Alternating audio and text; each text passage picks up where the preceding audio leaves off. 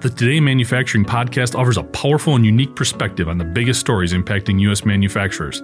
Anna Wells, David Mantey, and Jeff Reinke apply their experience as editors of industry leading brands Manufacturing.net and Industrial Equipment News in providing in depth analysis of the latest headlines. Their insight, along with a mix of humor and human interest, makes Today in Manufacturing a go to source.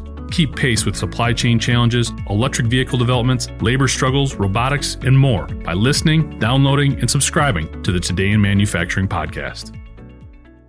Co-worker shot and killed on the assembly line.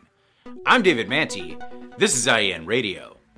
A 28 year old employee at an automobile seat factory has been arrested and charged with murder after allegedly shooting a coworker on the assembly line.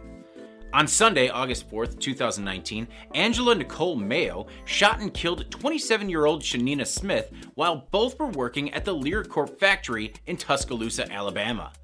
The factory manufactures seats and electrical systems for Mercedes Benz, which has a plant near Birmingham. According to local authorities, the workers had a history of disagreements, and Smith died at the scene.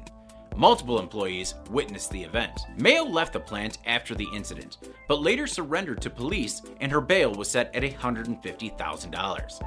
IEN reached out to Lear, but the company has yet to issue a statement on the tragic events. Workplace violence remains a major concern for employers and employees. According to the Bureau of Labor Statistics Census of Fatal Occupational Injuries, 5,147 people suffered fatal workplace injuries in the United States in 2017.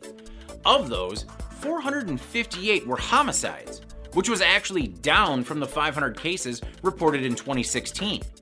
Of the people killed at work in 2017, 351 were the result of a shooting, 47 were stabbed.